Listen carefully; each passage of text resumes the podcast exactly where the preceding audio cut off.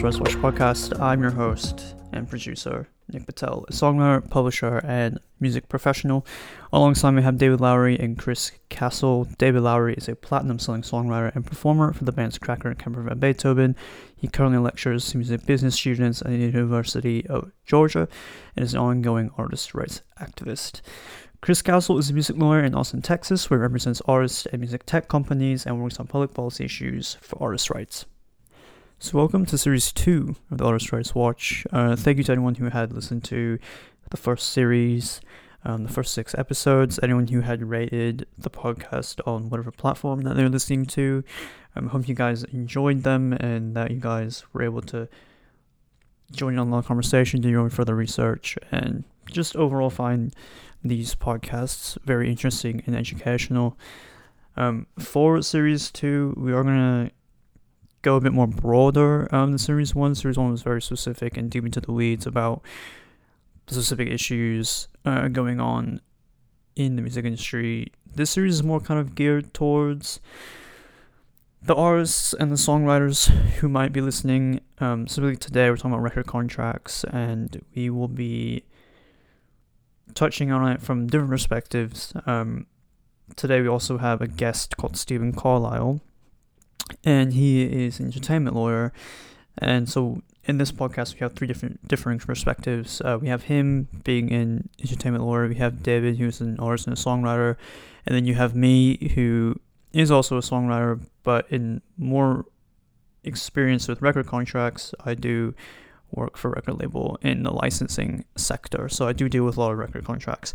Um, so you have three different perspectives here, um, and so for the artists who are listening, and even for anyone else who's listening, this is really geared towards explaining the things to look out for in these long contracts that are full of legal jargon and all of that.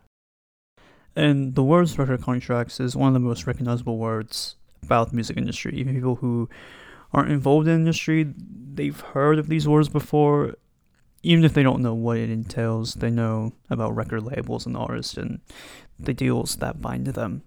Um, and as before, record contracts are deals that bind the record label and the artist. Record contracts are the very sought after record deal that we hear about in movies and television shows. Every artist is out to get one, and that's when they quote unquote make it big.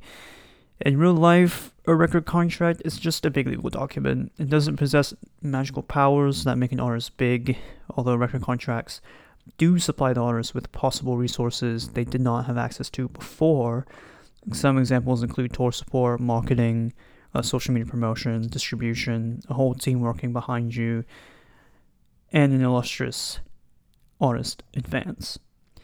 But this is a deal, right? So, what defines the deal? What does the record label get from it? And why would they invest in an artist? What does the record label lose? Well, that's what this episode is all about. And as I mentioned before, we have our first guest of Series 2, Stephen Carlisle is the first copyright officer of Nova Southern University in Florida.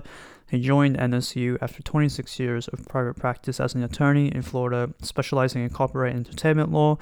He is a former adjunct professor at both Florida Atlantic University's College of Arts and Letters and Florida International University's School of Law where he taught courses in copyright law and entertainment law. He is also a two time chair of the Florida Bar's Entertainment, Arts, and Sports Law section.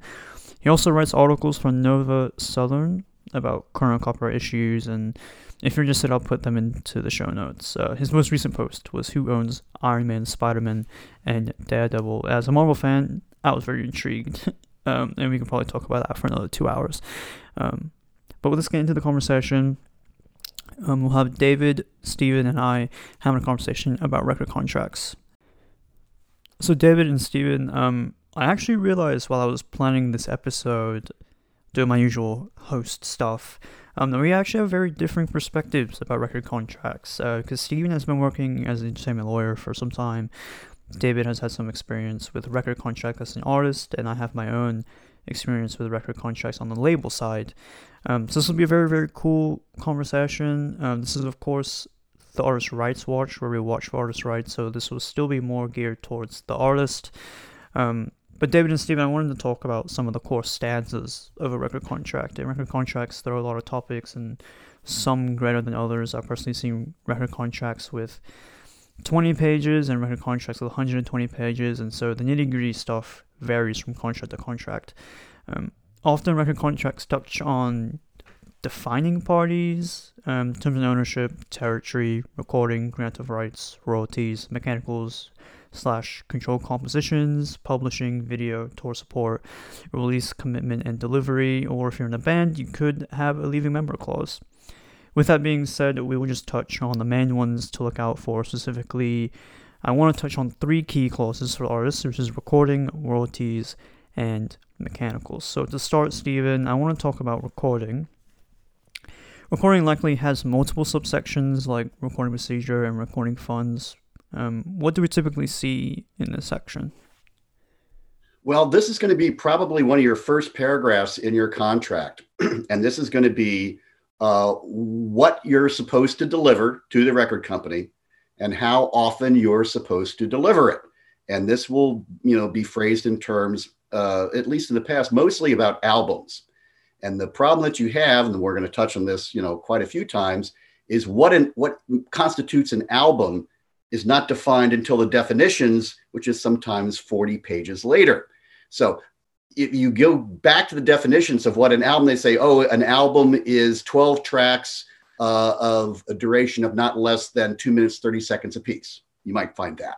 So, and then there is how often do you have to deliver these albums to the record company?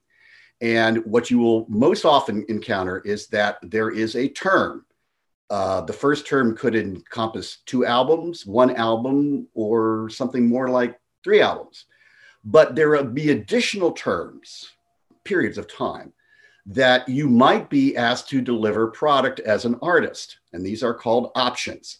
Uh, I went back and looked at my last real full major contract, and it was actually a one album deal with four consecutive options. Now, at this point, you have to understand that the, all of the options are in the favor of the record company. They are under no obligation to exercise those options and to pay the advances, which are going to be specified into the contract. Now, the one thing that you want to look at and be aware of, certainly as an artist, is how is the option exercised? It used to be that the record company had to tell you that it was optioning you and send you a notice that they were doing so.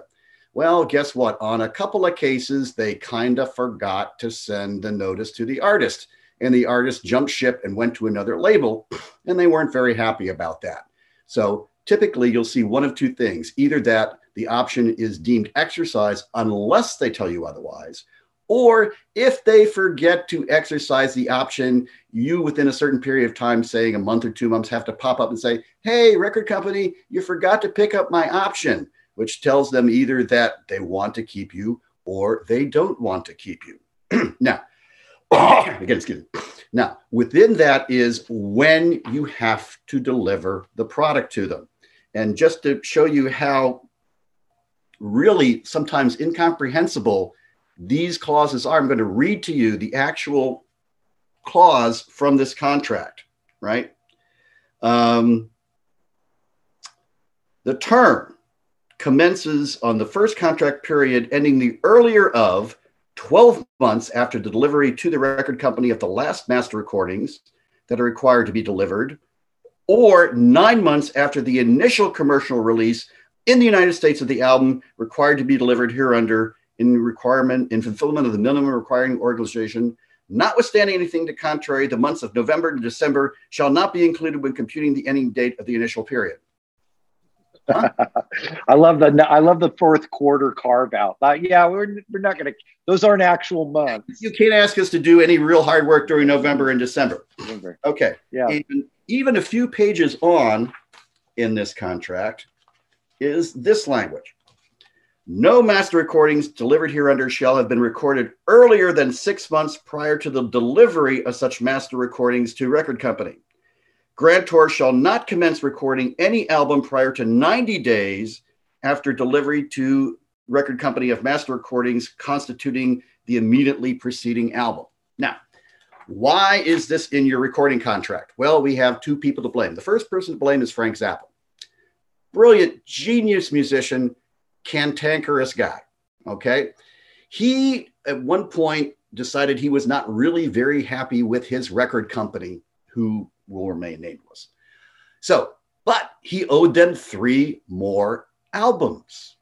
So, one day he walked into the record company, said hello to the receptionist, plunked down three boxes of master tapes, and said, Here you go. Here are your albums.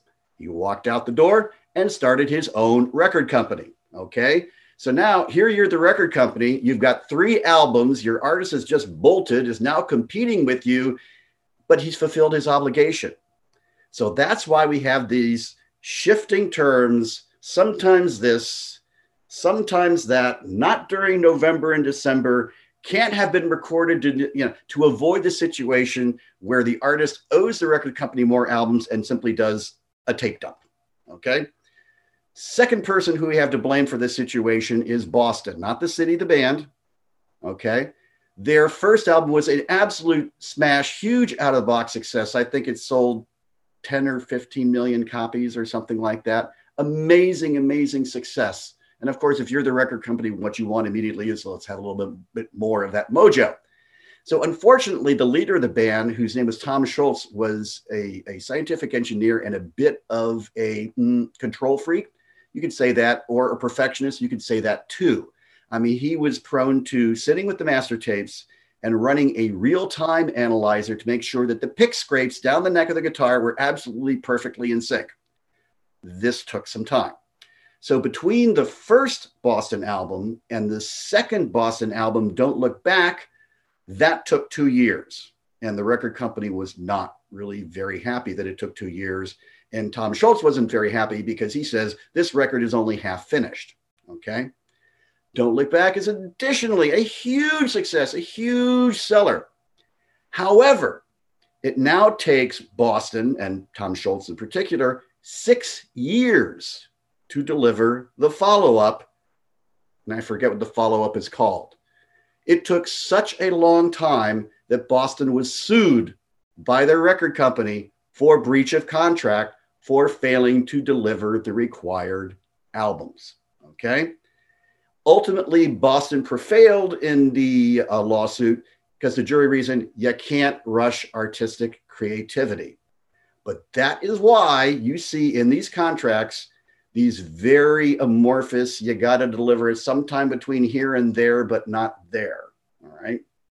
So, so ideally, what what is a I know I have my experience with this, but ideally, what does a record label, you know, record labels expect their artists to deliver product on what sort of timetable? What what would you say that is? Generally, around a year, and mm-hmm. it depends upon how successful the record is, because you don't want to necessarily flood the market with product. This is what kind of killed Men at Work they were an Australian band and they got signed in America and they had two albums under their belt. And the record company rather foolishly released the second album while the first one was still in the charts. And it sort of cannibalized the sales, and their next record kind of went nowhere. So if a record's a hit and is doing real well, I think the record companies have learned that you don't want to compete with a hit product and you want to hold that whatever's coming next back a little bit, but generally a year, somewhere around a year. So, so basically, this complicated language that we see on, you know, it's it's sort of designed to space these albums out in such a way, and not let anybody like, say, you know, somebody like a Frank Zappa or I, I did something similar, uh, but in a different way. Um, to you know to, to prevent like you know somewhat cantankerous or unhappy artists from basically pulling forward the end of the record contract so you can move on to another one right so uh, so typically i know like uh, it's been a while since i've done a real traditional record deal but i think the last one that i did was uh, basically like for six albums where one was guaranteed and then you know that did pretty well so then they take the second option right and then uh, but there was still you know four more after that that the record company could have optioned And then what happened was after that second album, got, my band broke up. Is there something about that in record company contracts? I believe actually you mentioned something called the leaving the le- key member clause. The, the leaving member clause, yes. What that will say is that if the band breaks up, each member of the band is going to be obligated to deliver the same amount of product as if they were still in the band at the record company's option, right? They might let somebody go because if they don't figure out that they're very valuable, but let's say it's the police. Obviously, the person you want is Sting, and Stuart and Andy can kind of go their own separate ways. And this is what happens. And they will have the option to pick up you as a member of the band to basically fulfill the, the remainder of the contract as if you were the band. Right. Okay. So my experience with that was that I was picked up as the key member, being one of the main songwriters um, and the singer. So I was picked up as the key member, and that's just how I end up with my band Cracker. And the other folks were more or less let go, although one sort of subset went to a related label in some sort of arm's length deal or something like that. I'm not really sure exactly how that worked, right? So this was interesting because, and this is, and so these are clauses that I would have never really, even though my attorney at the time spoke great detail what the clauses do. This is what this part does. Multi sort of day phone call, like a, an hour phone call over multiple days, uh, you know, explaining what the different things do, just so I was clear on what was going on. And I'm thinking key member clause, who cares about that, right?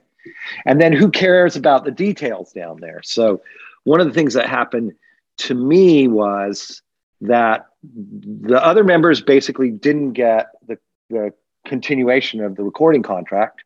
So they sort of were like, well, you know, that's the that's unfair you know you get this recording contract and now the advances have escalated a little bit. You get an advance with every record and usually they escalate a little bit. Um, but that band camper van beethoven had an unrecouped balance with the record company right? And even though we'd moderately successful i think we had close to $400000 unrecouped balance. So, what typically happens in a situation like that, Steve? Because I can tell you what happened with me. it, it, generally depends. I, you know, I would have to go back and reread the defined points, but I think that moving forward, you're not necessarily saddled with the unrecouped balance, but certainly for those uh, albums that were delivered as a group, the group is going to remain subject to the unrecouped balance and will not see any uh, you know any further royalty payments until it's paid off. Um, because it would sort of be unfair let's say going forward that for you to be swimming up the stream of the unrecouped balance of a band that no longer exists nor for them to have added to their unrecouped balance your advances which may or may not be earned back. So i think at that point the, the record company says okay we're going to compartmentalize a little bit this is over here, this is here, but you still owe us four more albums. So from, in my case, my case, it was sort of between the two, right? It and these are things you don't think that you need to think about as an artist, but life comes comes at you, you know, and there here's your situation. I got one fifth of the debt, but transferred in, but then the contracts, like, but then everything was separated. I got one fifth of the. There was like a couple of ways to do it, and that was there was a I, I can't even remember it now, but there were a couple ways it could be have been figured, and that was the better way to do it according to the ways that it could be calculated in the contract. Believe it or not, taking one fifth of the debt forward into my new career uh, was was what I had to do without leaving what, what I got with that leaving key member clause. So interesting. So moving on, Stephen, artist royalties is one of the ways that an artist makes money from their records, which is defined in the royalty section. Mm-hmm. could you tell us anything about your experience with artist royalties clauses? And I'll add on two more questions, which is Are there any common misconceptions from the eyes of the artist? Is this one of the most negotiated sections of a record contract? Well, the most common misconception that the artists have is they think they're actually going to get the royalty rate that's in the contract. and that's not the case, as we shall see, because there are various ways that the record company can add things in which reduce the royalty rate, which are not apparent. And absolutely, of course, the royalty rate that the artist is going to get is one of the most hotly negotiated points in the recording contract. And the question is on what and how much and how far it goes and what gets deducted and what doesn't get deducted. Generally, you know, I, it's, you know, in the age of streaming, a lot of this is, you know, sort of old hat. In the age of streaming, you know, record companies are generally treating streaming revenues as of one of two ways. One is that record companies will treat the uh, streaming royalties as a license. And generally, under terms of the contract, a license gets paid at 50% of net receipts. But here's where the definitions comes in. If I looked in this contract and I said, "Gee, what's what's net receipts?" And it said the definition said net receipts are gross receipts less costs. Clear as mud, right? You know, gross receipts less costs. Well, what are the costs? Well, they don't tell you. So that's one way of looking at it. Another way, uh, some other record companies treat uh, uh, streams as sales. So therefore, you are looking at a income to the record company times the royalty rate plus some other factors. So that's, you know, that's, you know, a complicating factor in that, you know, physical product is no longer the main method of delivering a record anymore. So the one thing that you have to look at, well, a couple of things is, is the royalty figured on wholesale or retail? Roughly going in, you figure that wholesale prices are half that of retail. So you might say, wow, 25%, you know, royalty rate. Well, that's really sort of, you know, 12.5% retail. So you have to know what you're figuring the royalty on. Also, you have to know whether this is an all in royalty rate. In an all in royalty rate, the artist is responsible for paying the royalties due to the producer of the record. So, whatever the producer is getting paid, and you may not be subject to that negotiation, it comes out of your share. So if you know the you know the producers getting two or three or even four percent, you know that twelve percent royalty rate goes down accordingly. Okay. Now, what is the royalty going to get charged on? Well, there are single records, there are albums, there are this, there are that. But here's where some of the carve outs start to happen. How many records are you going to get paid on? 100% of the records or something less than that. For years and years and years and years, there used to be a clause in the contract that used to say, we're going to pay you on 90% of sales. And why was that in there? Well, because the initial days of the record industry, you know, records were made out of hard plastic and roughly 10% broken shipment. So rather than having to figure that out, you said, we're just going to pay you on 90%. Well, you know, records haven't been made out of that for, you know, close to 40 years. So there's no reason for that clause to be in there. But you will find in there that there is a deduction for something called free goods. Now, the way that this is sold to you as an artist, well, this covers the records that we send to radio stations and other people to promote you and get your record on the air. And of course, this sounds reasonable because doesn't every artist want their record on the radio? Sells a lot of records to do that, right? But what they don't tell you is that, especially in the area of physical product, that this was also used as a method of discounting hey, listen, if you buy 100 albums of this artist, we'll throw in 10 free. Now, have they thrown in 10 free? No, they sold 110 at a reduced cost. But on your ledger sheet, that will show up as 10 albums given away free that you're not going to get paid for because it's free goods. So, what this really is is sort of a method of subsidizing uh, the record company's um, discount processes. And in the contract that I looked at, it doesn't even say that. It says we can deduct, deduct up to 15% of albums in respect to free goods. Now, the way that you battle this particular clause is you say, I have no problem with you giving away records to radio stations. But if the good is designed for resale, that was always the language I insisted on. If the if it's designed for resale, then you have to pay a full freight royalty on that thing that you're trying to tell me is a free good. All right. That's also true in granting mechanical licenses where they want an allowance for free goods. And I say, okay to free goods unless it's intended for resale. Then it's a royalty bearing item. So that's yeah, so I, I, I want to note one thing here that um, uh, students that probably have been to record stores, but record stores are not, there's not as many of them as they used to be. And in particular, there aren't these really aggressive chain record stores. So the thing with what Steve's getting at here, the thing with free goods is that a lot of chain record stores would, uh, in their deals, it would be like for every 12 albums we receive from you, we're going to pay you on 10. We're going to sell the other two and keep the money ourselves. I don't know if you were aware of this, but there, there's all kinds of weird chain deals like that. So so what the artist is what you were trying to do with the art with your artist was basically say okay if you want to make that deal with that record store that they get to sell those records and not pay royalties on it that's on you but not on me as the artist correct that's what you're trying to do correct yeah. But you know these these languages still persist you know like the thing about the only paying a 9% of records because 10% break. You know these things get written into the contracts and they never get taken out again and there's you know no real good reason for them to be so which we, we shall see in the next section.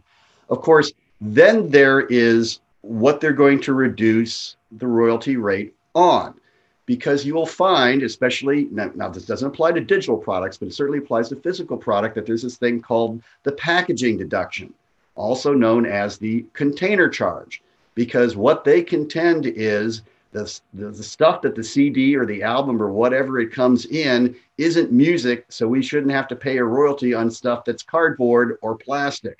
So this is the all famous packaging deduction and container charge. And when CDs were highly in vogue, that packaging deduction was 25% off the retail price. So now you've got a royalty which is figured on the retail price, but immediately if the configuration in which the record is sold is a CD, 25% of that price has already been lopped off for the packaging deduction. Okay. Who is responsible for that? Well, unfortunately, Led Zeppelin probably. Uh, Led Zeppelin 3, when it came out in, in vinyl, had wheels and you know turning discs and things like that that you could use to manipulate it. Um, as, as late as In Through the Outdoor, Led Zeppelin, uh, the inner sleeve looked blank white but it was actually a hidden watercolor that if you put water on it, there was water in the drawings that you could use to color it in. And I only discovered it because I was working in a record store at the time and I accidentally spilled water on it and all these colors came up. Now, what did that cost? Right? What did that cost the record company to do that?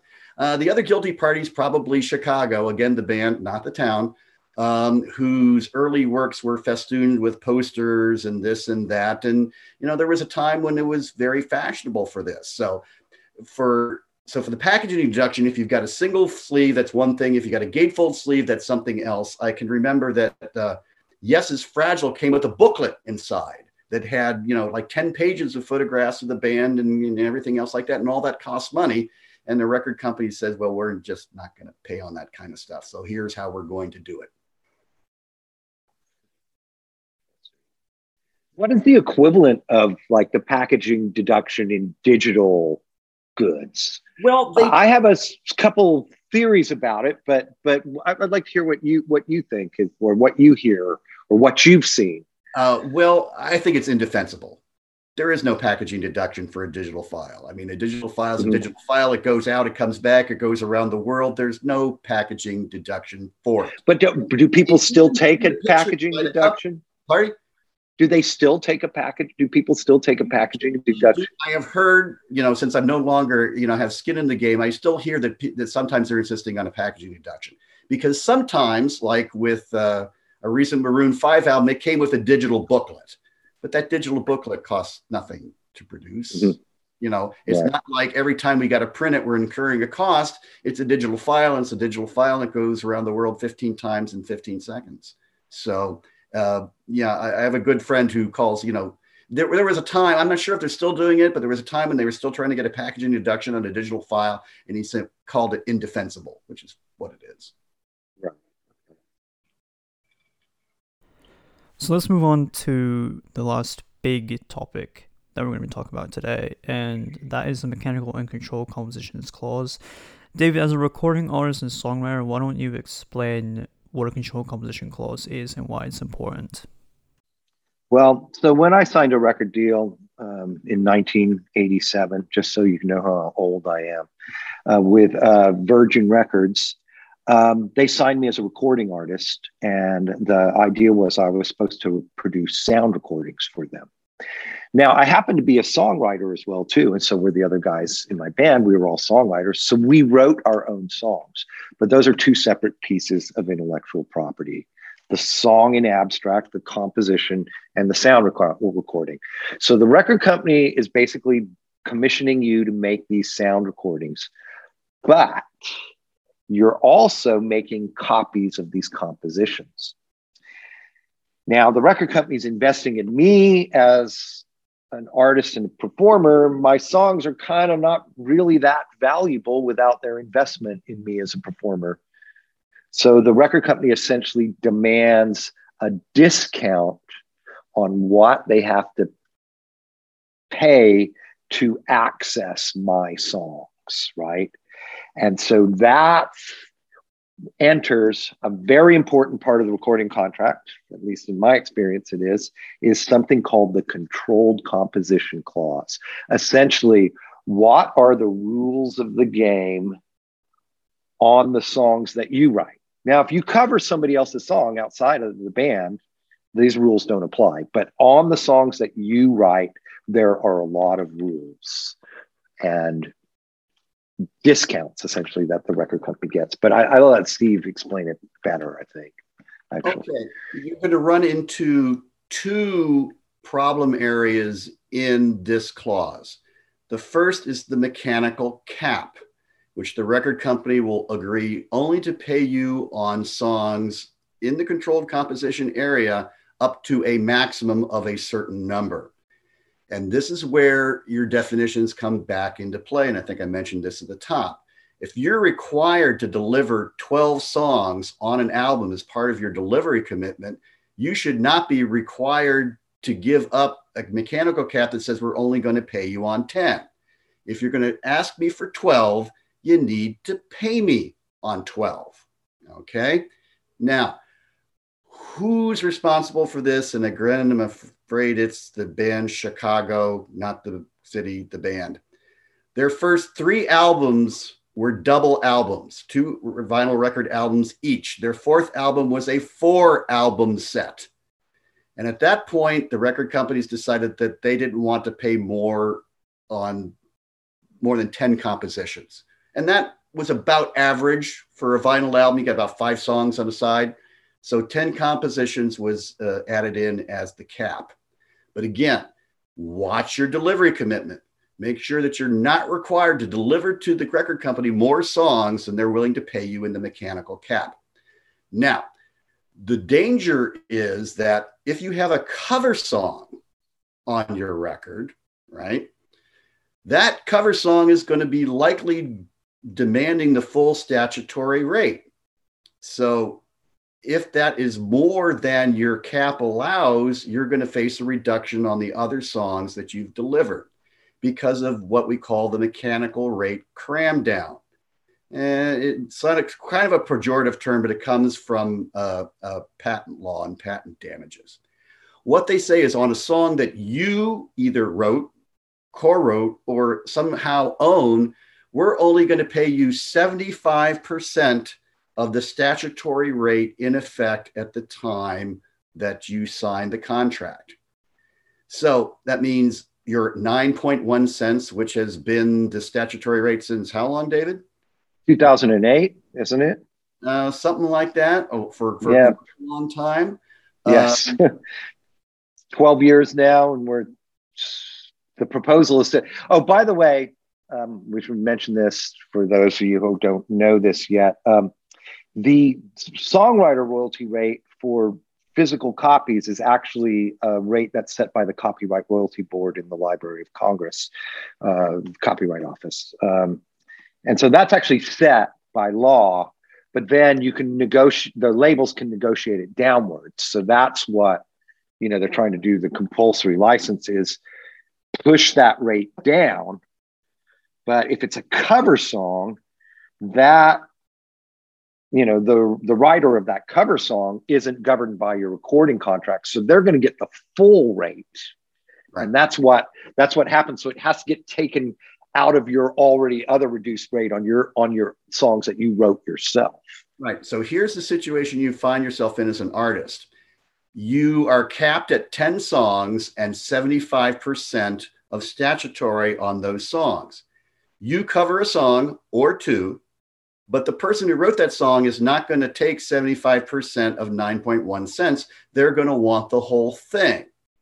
It's worse if the song goes on for a while, like Freebird or something like that, in which you're over the five minute mark and a higher statutory rate would apply.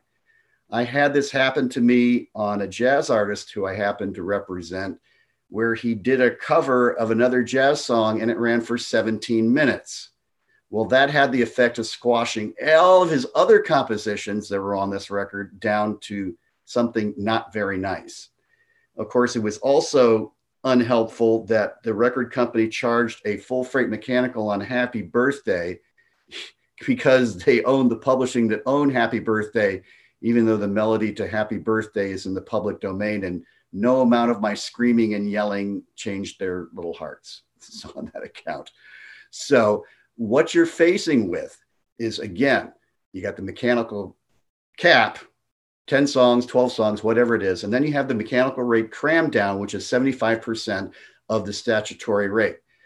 One of the points that you could argue when negotiating this is you say you want it on the date of sale, not the date of contract um, because at that point, you know, the statutory rate was increasing in minuscule fractions of cents every couple of years, but hasn't since, as David pointed out, 2008. But if we ever get to that point where the mechanical rate is now set as something higher and is going to go up and perhaps, God willing, index to the consumer price index, then you're going to want to say, I want to be paid, you know, even my crummy statutory 75% of statutory rate on the rate that it is now not when I signed the contract. Because again, I, I have this famous jazz artist and he's getting paid 2.1 cents on his compositions because that's what the statutory rate was in 1978. So you you you got to beware on this one. And this one this one is is a big one to beware on because going back to the front, which we didn't really discuss, you know, the money that the record company gives you to make the records, you have to pay back to them. David alluded to this when he said we were unrecouped. Okay if your attorney knows what they're doing and is smart, they will keep your mechanical royalties separate from the, your general duty to pay back the advances. Because if you're what they call cross collateralized with your mechanicals, you're going to be screwed. Sorry. So, so the cram down, let me describe, let me give an example of how specifically how that works. So, um, I believe I had a 10 song cap on my Virgin record. I had a 10 song. So, you know, I get an artist royalty, but now we're talking about my songwriting royalties, right? Which is a separate stream. So I had a, I believe it was a 10 song cap um, on the songs on my record that I would be paid on, right? So I believe at some point it worked out to being 54 cents in mechanical royalties that I would get paid on my songs, whether I put 10 songs on the record or whether I put 15 songs on the record, I was just going to be paid 54 cents on the album, right? But when we were recording uh, one of the albums, um, we just kind of just while we were sort of getting the sounds and getting the studio set up and stuff like that, we were playing a song by uh, Jerry Garcia and Robert Hunter called "Loser," and uh, just kind of jamming on it, and it just it was really cool, and it ended up being uh, even though it was like a rough mix, we kept coming back to it. We were like, let's let's put this song on the record, right? So it was a cover. Now it was a six and a half minute song. So not only is this the federal law says not only is it a 9.1 cents or whatever the rate was then, not only is it a 9.1 cent song because it's an outside writer, doesn't get reduced, right? But we're going to put an additional couple pennies on there because of the length of the song. Because over a certain length, you got more, more a larger mechanical royalty. So somehow this becomes a 12 cent song, right? So now we have a number of songs on our record. I've got a cap that works out to 54 cents. But now I have a cover on this record. So 12 cents has to be paid to the outside writers. So that's going to come out of my cap, right? So that brought my mechanical rate, uh, my mechanical pool, pool, mechanical royalties, my songwriting pool down to 42 cents, right? Um, and that was a problem for a long time. Eventually, uh, you know, uh, things were renegotiated with those records and, and, such, and you know, I got some rights back and stuff like that. Now I get paid kind of full fare on these things, although most of it's streaming. But for a long time, that was kind of a you know, sort of like, uh, I wish we thought of it at the time that we were going to reduce our songwriting royalties so much, especially because that record recouped everything that had come before it and then you know went on and sold like you know a million copies right so that was actually a pretty expensive cover for us to make. You know, if you put a cover on an album that doesn't recoup or you don't really sell many copies of, it's not really a big problem. But that was a lot of money that went out for that song, right? Yes. Nik, what else? Well, real quickly, um, for the Rights Watch, if anyone who hasn't listened to Series 1 yet just recently found this, um, in series one, we did do a mechanical royalties episode uh, with Crispin Hunt of the Ivors Academy. So check that out if you're interested. Um, it goes a little bit more deeper into the mechanicals and control composition clauses. Um, but another question that I have is so we talked a lot about artists making money from the records. However, record labels are also trying to make money from records, and 360 deals have become a trend in recent times. Stephen, could you briefly explain to listeners what a 360 deal is and your thoughts on how it's beneficial for an artist? Well, the 360 deal means that there is one entity, and it not is not necessarily the record company. It could be a management company that controls every aspect of the artist's career. It serves as the record company. It serves as the management company. It serves as the merchandising company and everything concerned with the artist's career.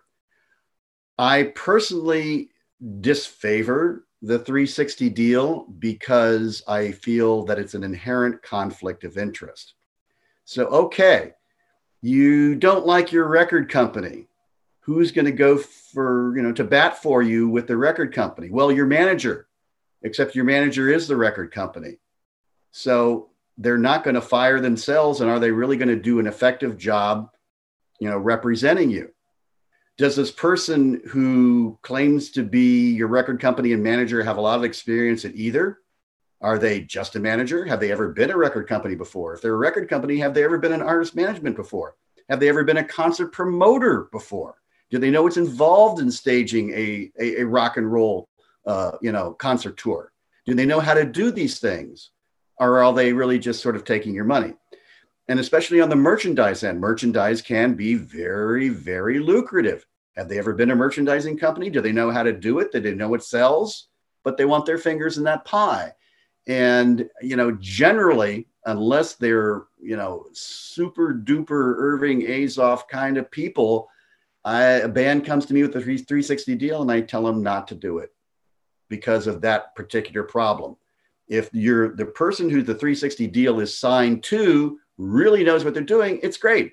But if they haven't got all those bases covered, they're going to screw up and you can't fire them because the same person is in charge of all of the facets of that.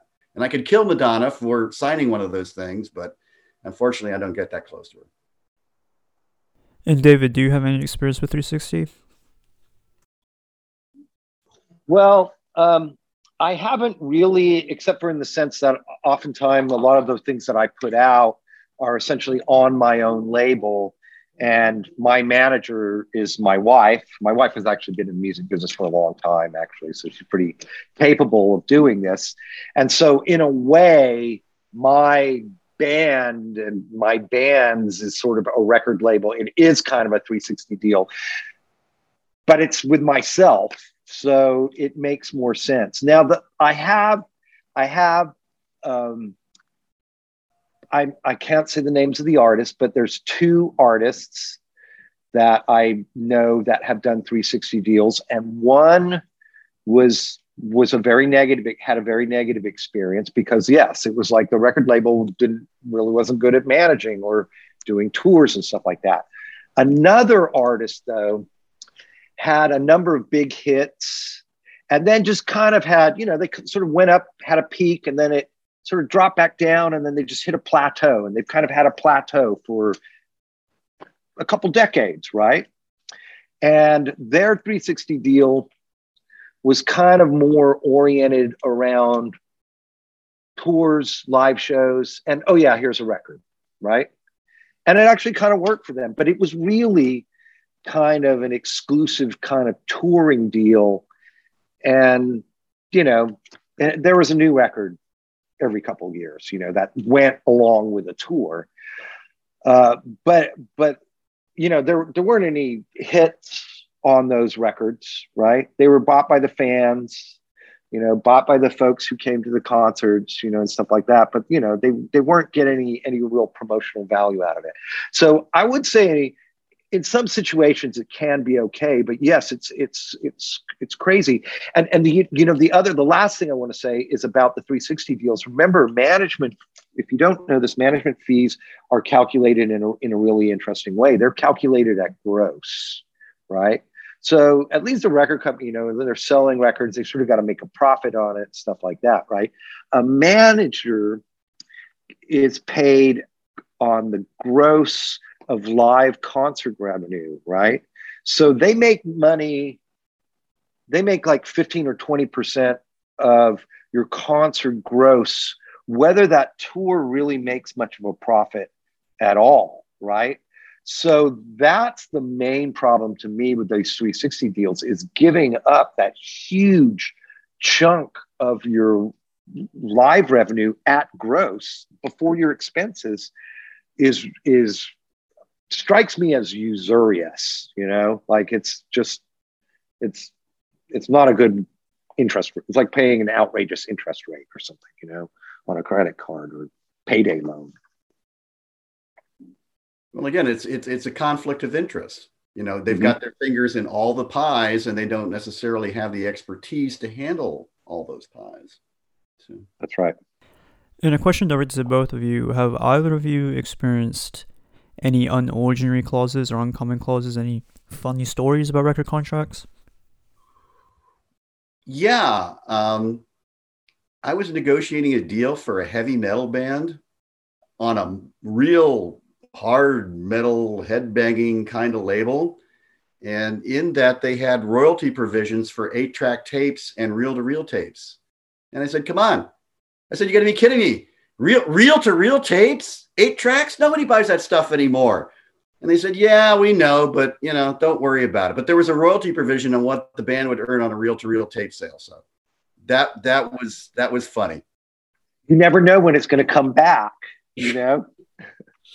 No no. I, i'm going to sing the praises of reel-to-reels though for just one second though. I learned my father was in the air force and so you know these columbia record clubs had a reel-to-reel type division, right? And he had to go lots of places that it wasn't really practical to bring vinyl, but for whatever reason, I guess these guys always had reel to these G- GIs always had reel to reel tape recorders. I think they wouldn't warp they in shipment. I don't know what the deal was, but they were totally into reel to reels. So a lot of my early years of listening to music was off of reel to reels, listening to classic records off of reel to reels. What a what a great format if you were like my dad, a little bit of a you know a nerd, you know, you align the azimuth on your reel to reel, and you put on the test tape every once in a while, and demagnetize the heads and stuff like that. It was a it was a glorious listening experience.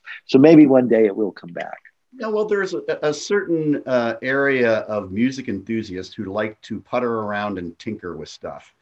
And I kind of think that's what's sort of behind the resurgence of vinyl because you have to fuss with it. You know, yeah. you had to have your your your disc. What do they call that? The stuff that took the dust off the. Yeah, the disc brush. What was it called? The disc. What was yeah. it called? You had that, and you had to clean the records, and you had to have them in static proof sleeve. Oh, yeah, you had to get rid of the stock sleeves. I mean, you stuffed them in the vinyl, yeah. right? In the in the gatefold sleeve, but then you bought these special uh, static, uh, anti-static sleeves or whatever at Rhino Records or whatever you know, whatever your local record store was. Yeah, and I and I had a turntable that had a special head that had zero tracking error on it. So yeah, abnormally wear the grooves down on the records. And oh, you had a linear tracking turntable, which actually, yeah, I still have my Technics one around here. Well, I swear one day I'm going to fix it. Mm-hmm. But uh, yes, I know what you're talking about. Yeah. yeah so you know that, that kind of thing where people ha- like to have to fuss with things. That you know that's mm-hmm. I, and and and plus I think the you know there is the satisfaction of, of, of owning the physical object you know having an album you can look at it you hold it in your hands it's got pictures hopefully it's got lyrics on the sleeve and things like that that you just you don't get that same experience with okay here's a download and there's a digital booklet that goes with it about the band. It's not quite the same experience you know. I had all sorts of loopy things. I had a, a, a copy of steely dan gold that was pressed on gold vinyl. Um, and I also had a, uh, a single from the New Zealand band The Split Enz, who Neil Finn later formed Crowded House. He's probably known better for that. But it was a laser etched signal that had musical notes etched into the vinyl of it that shimmered when you sh- when you shook it, and all sorts of weird things. You know, I've got Lynyrd Skynyrd picture discs and all sorts of all sorts of stuff. That was it was it was fun. To, it was fun to collect. So, but uh, pictures other other other other than you know real real tapes, I can't think of anything truly funny that I've ever encountered in a, in a recording contract. Uh, well, I, I, your picture disc thing reminded me of one, which was this was when I was a producer. But when you're a producer, sometimes you get to know what's in a artist's recording contract. And uh, one of the things that I was told to do, uh, so so a producer generally delivers uh, the label copy, which is all the information about a record, who played on it, what you were doing, you know, just all the stuff that doesn't necessarily go on the album art, but it's sort of a document that you give to the record label. In the label copy uh, clause, I was supposed to take a picture of everybody who worked on the record whether they were like a backing vocalist, somebody came and play a shaker part, if they were a second engineer that sat in for one day, they wanted a picture of everybody on the uh, on the record with the name. I have no idea why. so I had to, I had a, I bought a Polaroid camera, and anybody who worked on it was like, you know, you really pick yourself, David, a Polaroid camera. I had a Polaroid camera just so I could snap their picture, write their name on the bottom, and put it in the envelope. Does anybody born after the year 1995 know what a Polaroid camera is? Sure, they do. Outside, of, the, outside of André 3000, maybe. hey, well, yeah. I was born after the year 1995, and I know what a Polaroid camera okay. is. okay. well, that's true because they're kind of a novelty. Yeah. Yeah, yeah, that's fair. Um, but while I'm listening to you guys talk about um, consuming music in this age, um, I always find it super amusing listening to people older than me uh, talk about this because to me, someone who's been growing up in the age of iTunes, like I've never had to deal with any of this, mm.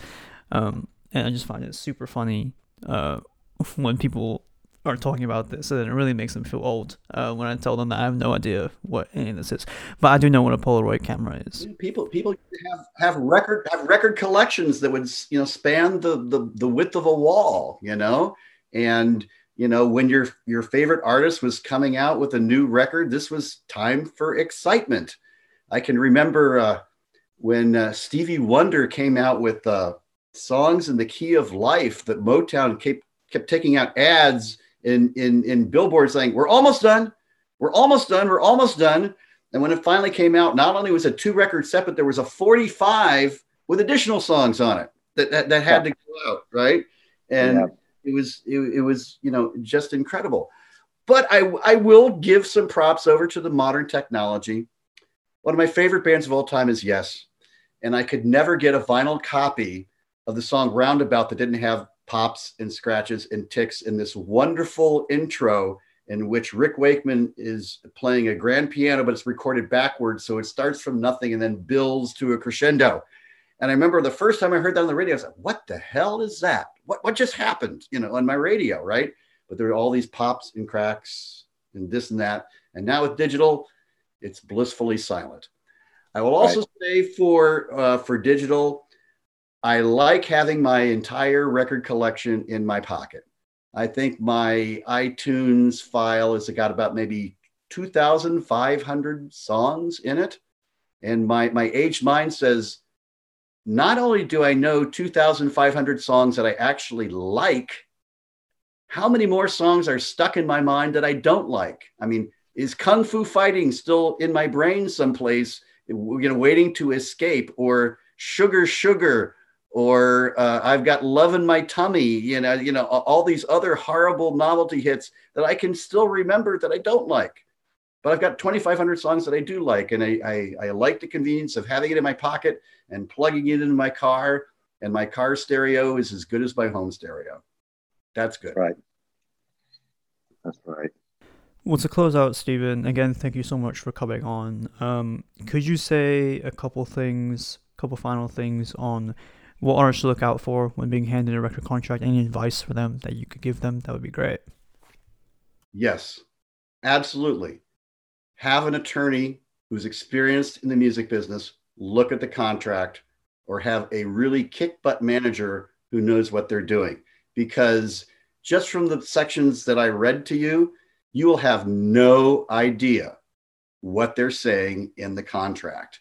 And, you know, I know in the age of the internet, I, I hear this all the time. Well, you know, you know, especially in the area of copyright licensing. It's like, well, I can get a license online. I say, yeah, you can, but do you understand what it says? And the answer is, well, I think I do. And the answer is, no, you probably don't. But, you know, I find it incredible that you said that you reviewed a 12 page recording agreement. If I was handed a 12 page recording agreement, I'd probably tell the artist it's not worth my time reading it because it's not going to be any good. The amount of stuff that would be left out of a 12 page recording agreement would be, you know, Mount, Mount Everest, right? And again, you know, the one that I looked at before I, I came on to talk to you, it was a major recording agreement. And it probably ran 80 to 90 pages of single space type. And if you think you can read 80 to 90 pages in single space type and understand what's going on and what they're doing and why they're doing it, as an artist, you are sorely mistaken. So if somebody hands you a recording contract, you need to hand that off to an experienced entertainment attorney or an experienced manager to negotiate that puppy on your behalf. I guess my thing that I would say is, and you alluded to it earlier, I don't know. I think there's a catchphrase and I don't get it. I'm I'm probably not going to get it right, but it's something like, uh, you know, what what the front of the contract gives you, the definitions take away. Is that the, I, I haven't got it quite right, right? They said what, they, what they give to you on page four, they take away on page 44. Okay. Yes. So you don't know, you know, generally when you're artists, you don't really know how to read one of these contracts, but have a look at the definitions. See what the definitions are. You could learn a lot. You learn a lot about the vibe of your contract, right? By looking at the definitions. Yeah. Right. Ever heard the expression "the devil's in the details" in a recording agreements? The devil's in the definitions. That's yeah. where it's all going to happen. Thank you for listening to this episode of Artist Rights to Watch. I hope you enjoyed the conversation. Um, if you'd like to join in on the conversation, you can add us on Twitter at Artist Rights or on Facebook at Artist Rights Watch, or you can check out our website, artistrightswatch.com. If you missed that or you want more information on this episode, please check out the show notes for further research. We will catch you again next time where we watch Forest Rights. Cheers.